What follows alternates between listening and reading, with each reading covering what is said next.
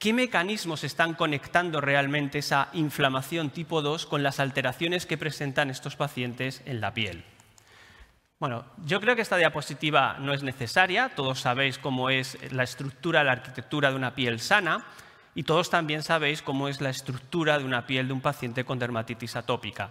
En este sentido, esas proteasas que tenéis ahí arriba, que pueden estar presentes en el ambiente, en alérgenos e incluso de manera natural, liberarse por las propias células eh, de la piel, contribuyen a alterar el metabolismo lipídico, contribuyen a romper esas uniones fuertes que mantienen la permeabilidad de la piel y todo hace que, como veíamos en la primera diapositiva, la barrera de la piel pierda su papel protector en ese sentido.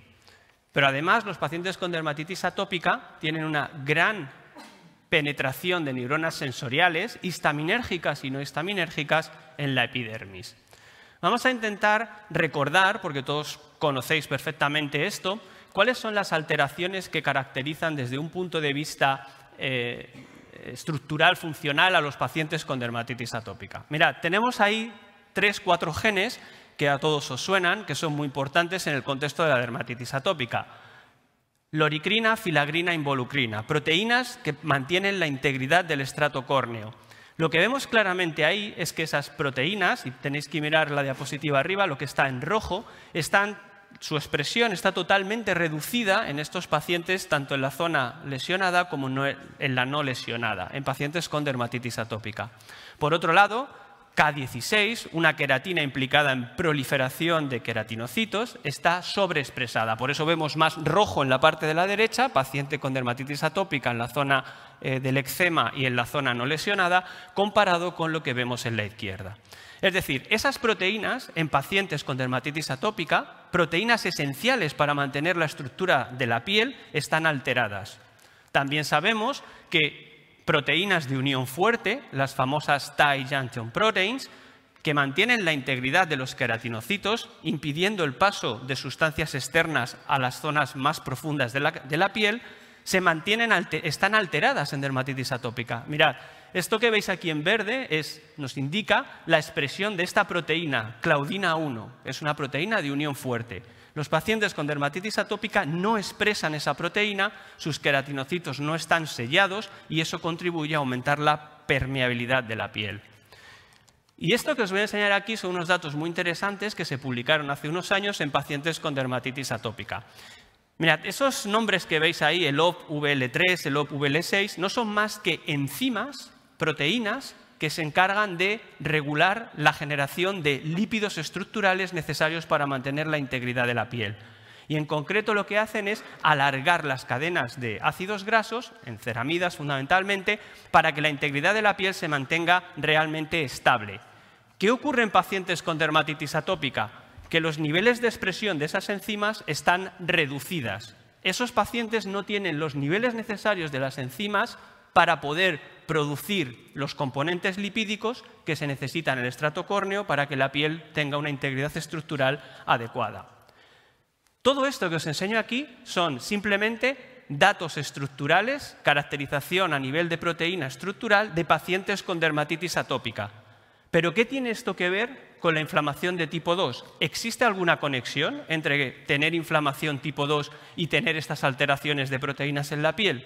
La respuesta es que sí, Existe una gran cantidad de estudios publicados en los últimos años, también a colación de estas herramientas terapéuticas de las que disponemos, que nos han enseñado que un exceso de interleuquina 4 o interleuquina 13 en la piel está asociado a una reducción de todas esas proteínas que veíamos en la estructura de la barrera cutánea, a un descenso de las proteínas asociadas a las uniones estrechas de los queratinocitos y también el exceso de esas dos citoquinas, IL4 e IL13, está asociado o genera una disminución de las proteínas implicadas en la generación de lípidos necesarios para mantener la integridad estructural. Y aquí vemos ya una clara conexión entre la lesión ecematosa y las citoquinas de tipo 2. Pero además esto lo hemos verificado por primera vez en los últimos años en humanos, en pacientes. Muchos de estos datos los conocíamos en modelos múridos, en ratones, pero ahora que disponemos de herramientas terapéuticas, y por eso decía al principio de mi charla que hemos aprendido mucho de estos mecanismos en los últimos años, podemos bloquear esas citoquinas y comprobar cómo se restauran o no cada una de esas proteínas y cómo se correlaciona eso con la mejoría clínica del paciente. Todos conocéis Dupilumab, no voy a eh, detenerme mucho en esta diapositiva.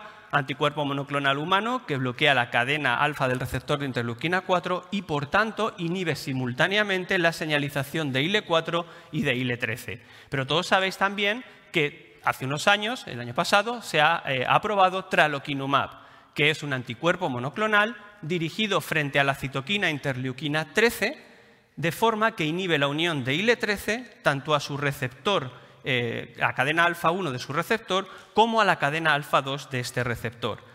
Esto es así porque se une a un epítopo que impide que IL-13 señalice a través de estos dos receptores. Y esto es algo importante cuando comparemos o se quieran comparar distintos monoclonales bloqueando la citoquina IL-13. En ambos casos, los datos clínicos indican que se produce una reducción de la inflamación de tipo 2 una mejoría clara en la gravedad de las lesiones de la piel y también una alteración en el picor.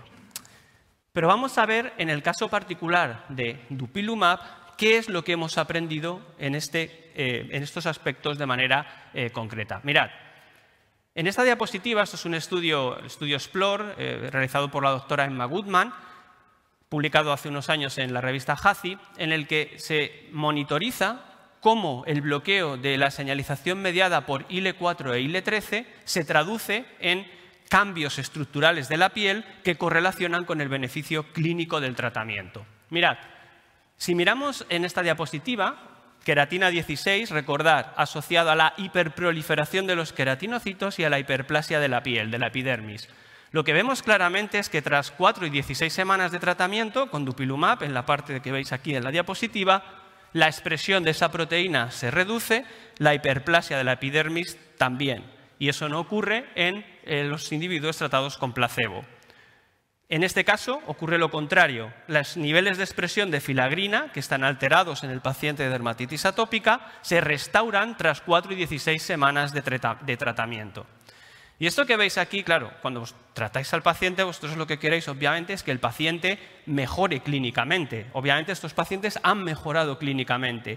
Pero esto, desde un punto de vista mecanístico, es extraordinariamente interesante porque confirma que el bloqueo de estas dos citoquinas inflamatorias a nivel cutáneo se traduce en una mejora de la estructura de la piel, en una mejora, de en un aclaramiento de la lesión eczematosa, desde un punto de vista molecular. Y también, como todos sabéis, nos falta una tercera pata en el banco. En los últimos tiempos se está dando mucha relevancia a cómo las alteraciones de la barrera afectan a la inflamación de tipo 2, cómo las alteraciones de inflamación tipo 2 afectan a la barrera. Pero hay otro componente, que es la microbiota, las bacterias con las que todos convivimos, que también juega un papel muy importante en todos estos procesos. Todos sabéis que los pacientes con dermatitis atópica se caracterizan por una colonización masiva de estafilococo áureo en la piel. Esto se monitoriza muy bien, como veis aquí. Tenemos niveles tanto en la zona no lesionada como en la lesionada, donde realmente hay una eh, elevada expresión, una colonización de estafilococo aureus.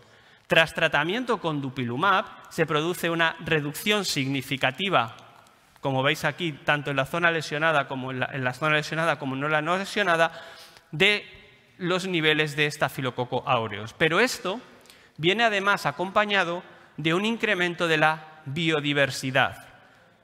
Es decir, estafilo es un patógeno oportunista que lo que hace es, en el momento que encuentra alteraciones en la barrera cutánea, penetrar, colonizar y contribuir a la sintomatología clínica de la patología. Bloquear la inflamación de tipo 2 restaura la barrera y como consecuencia directa o indirecta restaura una microbiota sana en la piel. Y eso es lo que vemos en esta gráfica, en estos resultados publicados también de manera muy interesante, eh, como podéis ver en la, en la diapositiva. Por tanto, en los últimos años hemos aprendido mucho sobre el mecanismo inmunológico que subyace a las sintomatologías asociadas a la dermatitis atópica.